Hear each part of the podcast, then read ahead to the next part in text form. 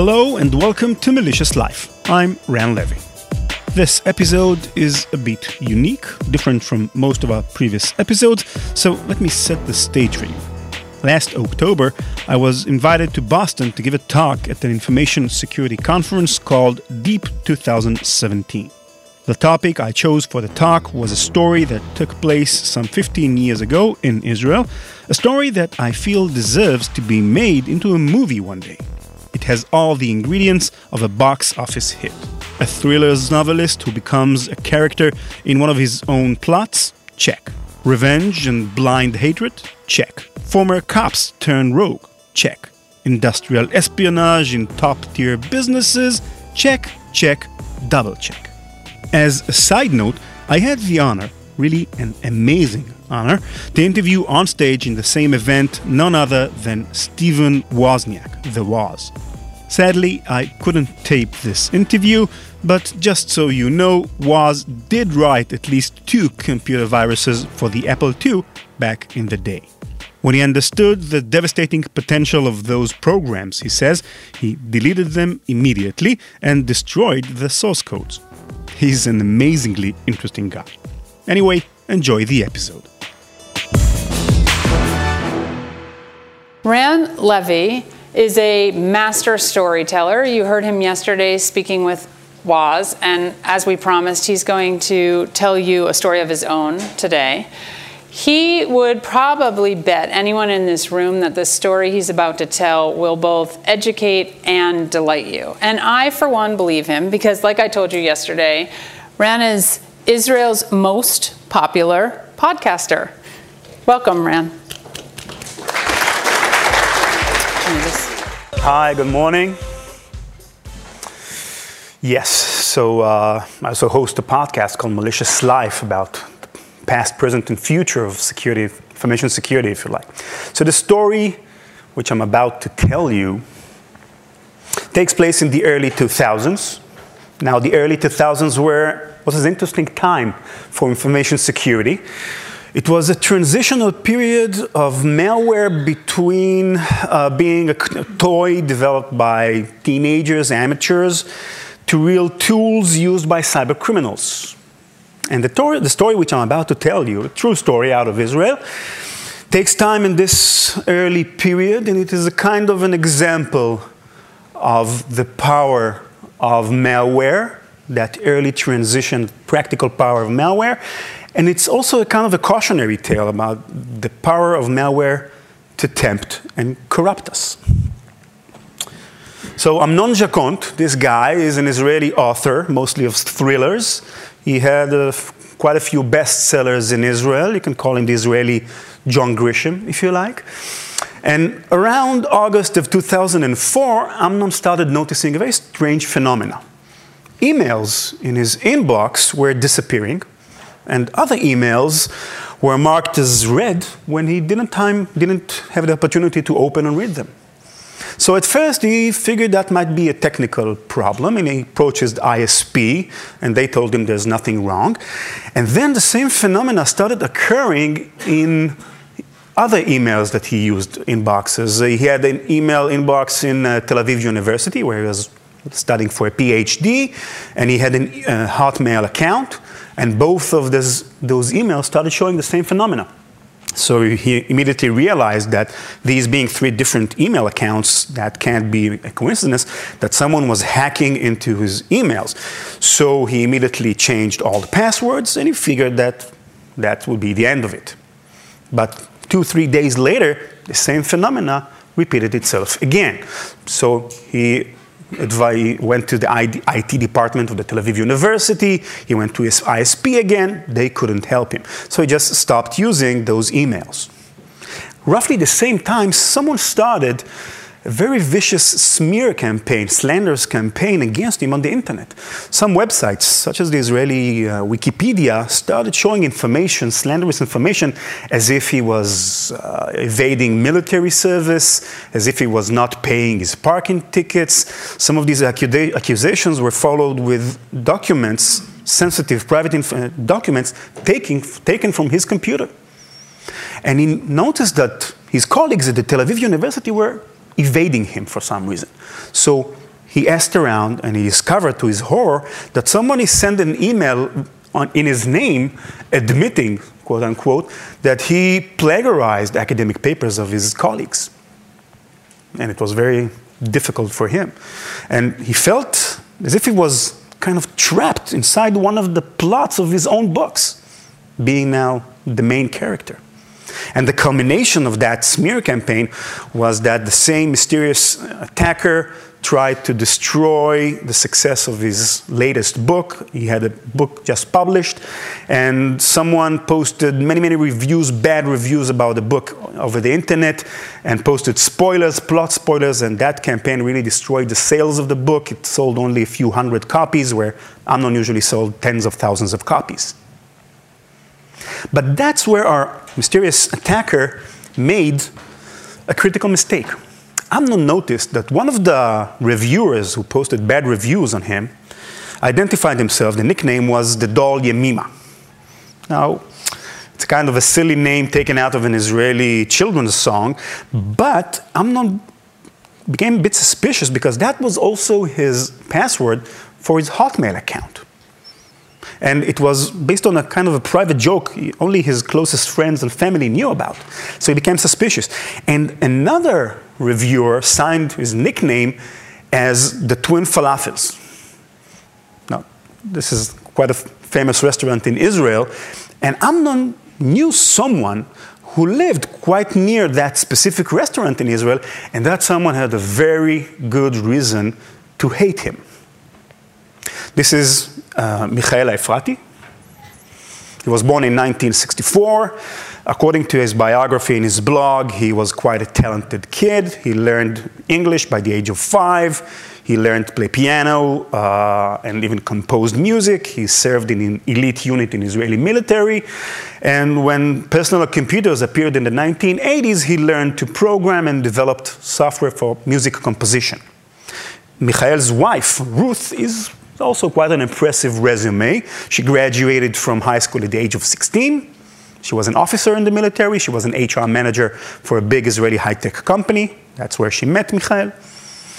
And she didn't go to college, but she's a uh, self learning person, so she acquired quite a lot of knowledge about computers on her own. Now, Michael's first wife, before Ruth, was Amnon Jackont's daughter. And that marriage ended with a very ugly divorce, with a lot of legal battles around the custody of the children.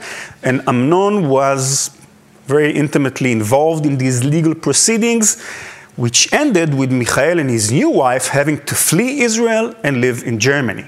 So they had a very, very good reason to hate him. That's why he was suspicious of them.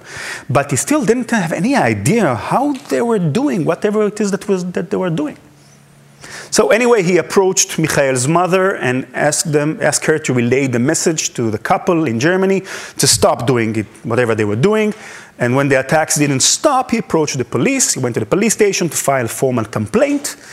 But he had little hope for this route of cause, this route of action because the officer who took the complaint, this is back in the early 2000s, I remind you, didn't have any uh, idea what he was talking about. How can somebody break into a computer remotely?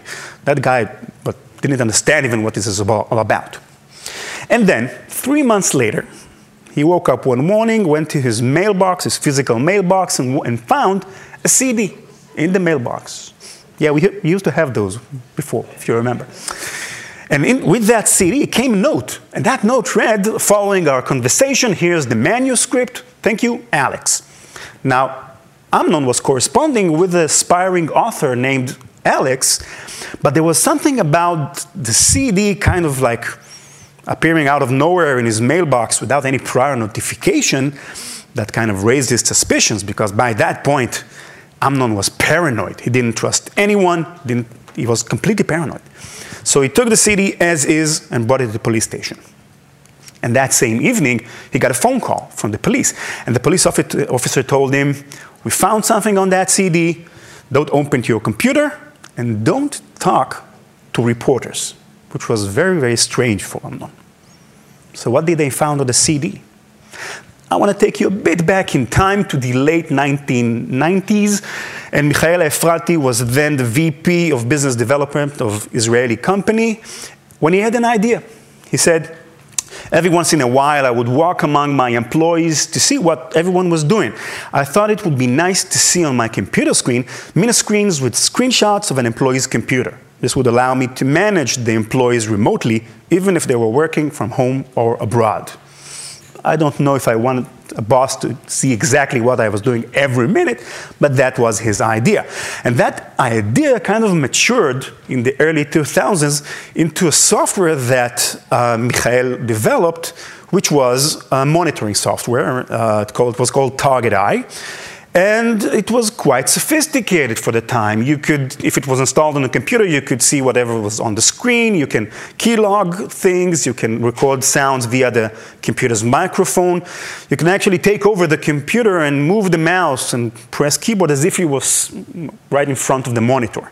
It wasn't the very first monitoring software, of course, but it was one of the first, and it was certainly one of the most advanced for its time. So now having that new software was very exciting for Michael and his wife Ruth in Germany. So they approached some of Israel's leading security, biggest security organizations, the police, the Mossad, the IRS. There was a joke there, you missed that. And uh, they tried to sell them the, that new software, but you know, these big bureaucratic organizations, sales talks take time, and Michael and Ruth were kind of pressed for money, so they uh, approach a different market, the market of private investigators. And private investigators, they immediately understood the potential of the Target Eye software in one of the most lucrative niches of their work, which is industrial espionage. So what Michael and Ruth did was they had the small, quote unquote, problem that in order for somebody to be spied on as part of industrial, industrial espionage, you have to transform the software to disguise it to be as if it is an honest software, something that is legitimate. So when, once they transform Target Eye to a kind of uh, innocent-looking software, and unaware that the user that he is being spied on, that software turned from a legitimate software into malware, into a Trojan horse.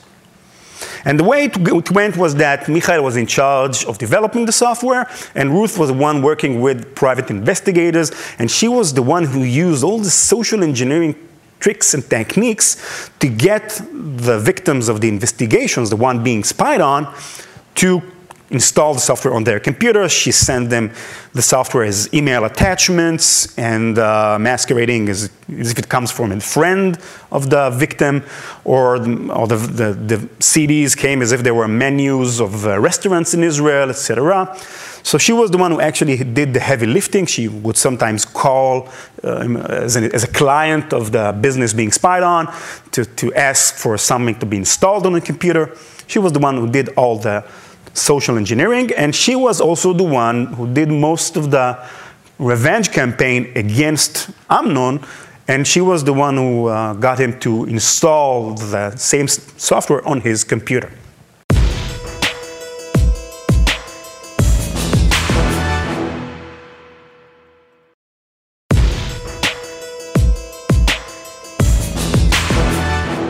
Once the Target Eye software was installed on a victim's computer, it sent all the information it gathered to servers on the internet. The information from Amnon's computer was also sent to these servers. So when the, uh, the police detective went over the CD that Amnon gave them, and they saw what was on it, they understood it as a spyware, they followed the route of information to these remote servers, and they expected to see there only Amnon's sensitive information, but what they found there, what they found there actually shook the whole country. It turned out that the clients of the private investigators were some of the biggest brands and businesses in Israel. We're talking about many different niches and fields in the business world, talking about the HBOs and Verizons and Hershey's of Israel, big, big, big names in Israel who were spying on their rivals. This was, this was not a small time business espionage thing. this was many of the biggest businesses actually stealing information, sensitive documents from their rivals. And this, this was the first time something like that happened. And uh, the police investigated uh, this affair for six months uh, covertly. And then, after six months, in about the middle of 2005, the investigation became public. And Michael and Ruth were arrested in London and extradited to Israel. And the police raided this, these are them in the, in the, court. The police raided the, how, the homes and offices of the private investigators and, uh, and of course, arrested and interrogated many of the C- uh, CEOs and executive managers of all these companies.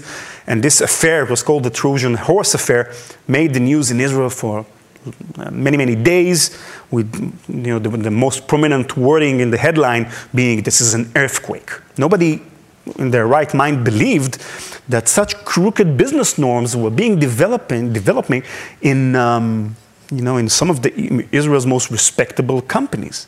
And of course, this was, the, this was the first time that the Israeli public became aware of the idea of malware, of spyware, of something like a Trojan horse. This was a big surprise for everyone. So this affair kind of raises an interesting question, I think. You know, almost everybody involved in this affair, as you've as I've described them, they weren't your typical criminal, not your stereotypical criminal type. I mean, the Michael, the, the Efrati couple were middle class, well educated people with successful careers in, uh, in the high tech industry. Many of the private investigators who were involved were actually former senior police officers who knew the law. They knew that it was illegal to break into somebody's computers to steal information. They still did that. And of course, many of the businessmen and women involved from the business side who ordered the industrial espionage from the private investigators, they were clearly very driven businessmen, but they were not mafia bosses in that sense. So the question that, is, that rises how did all these good and talented people get involved in such a very ugly and criminal affair? And I think that there are two possible reasons for this. The first thing is that power corrupts. Remember, I told you that this was a kind of a transitional period in, in malware. This is the period when malware graduated to become a real tool, something that was very, very powerful, something that had, had, had real practical and economical impact. And if in the past these private investigators, in order to get, get their hands on sensitive classified information, had to break into offices and steal things from cupboards, now they could do the same and even get better and much more information while sitting in front of their computers in their offices. So, this kind of newfound power was very, very tempting, and it kind of led them down the slippery slope of doing criminal activity, which they should have done better. And I think that this theme of power corrupts is doubly true when we're talking about the Efrati couple. Because remember, these two, two people were sitting in Germany, very far away from Israel, and they had this powerful, powerful tool which we are using to steal information from everybody in Israel. And they were making quite a lot of money out of it, and they, were, they felt invincible since they are not even in Israel. And the fact that they, uh, they, they, did their petty revenge campaign against Amnon is also telling about this power craze because they couldn't resist the temptation of, of making Amnon's life miserable, although it was this petty revenge campaign that actually cost them so dearly. Because if they wouldn't, if they could resist that temptation, maybe the whole affair would keep on going for a couple of more years, and would make a lot more money.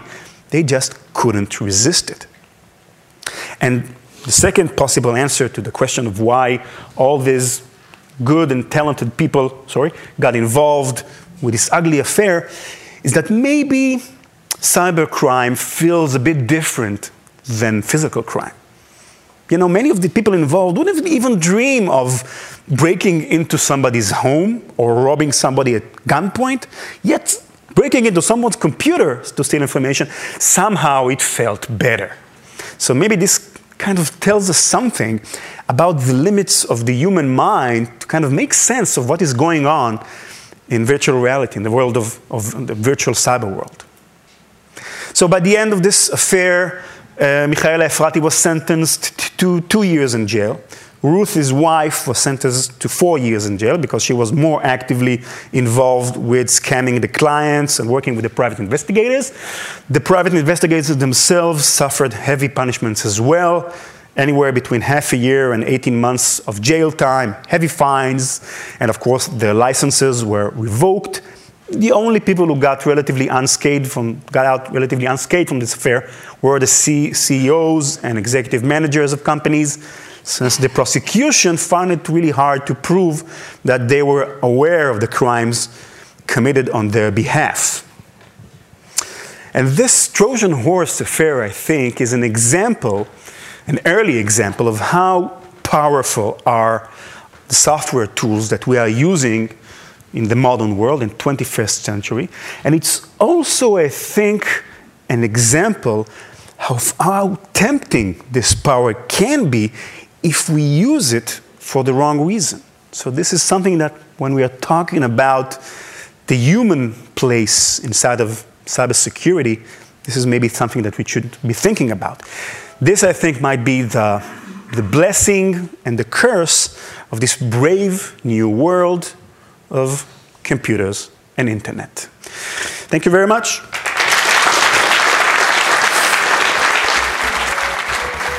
Thank you for listening. Visit our website, malicious.life, to subscribe to our podcast, read full transcripts, and download other episodes. If you'd like to leave me some feedback, suggest a future topic for the show, or just say thanks, you can find me on Twitter at, at ranlevi, R A N L E V I. If you like the show, leave us a five star review on iTunes, then visit our website. Again, that's malicious.life, and we'll send you a free t shirt. Malicious Life is produced by PI Media. Thanks again to Cybereason for underwriting the podcast. Learn more at cybereason.com. Bye bye.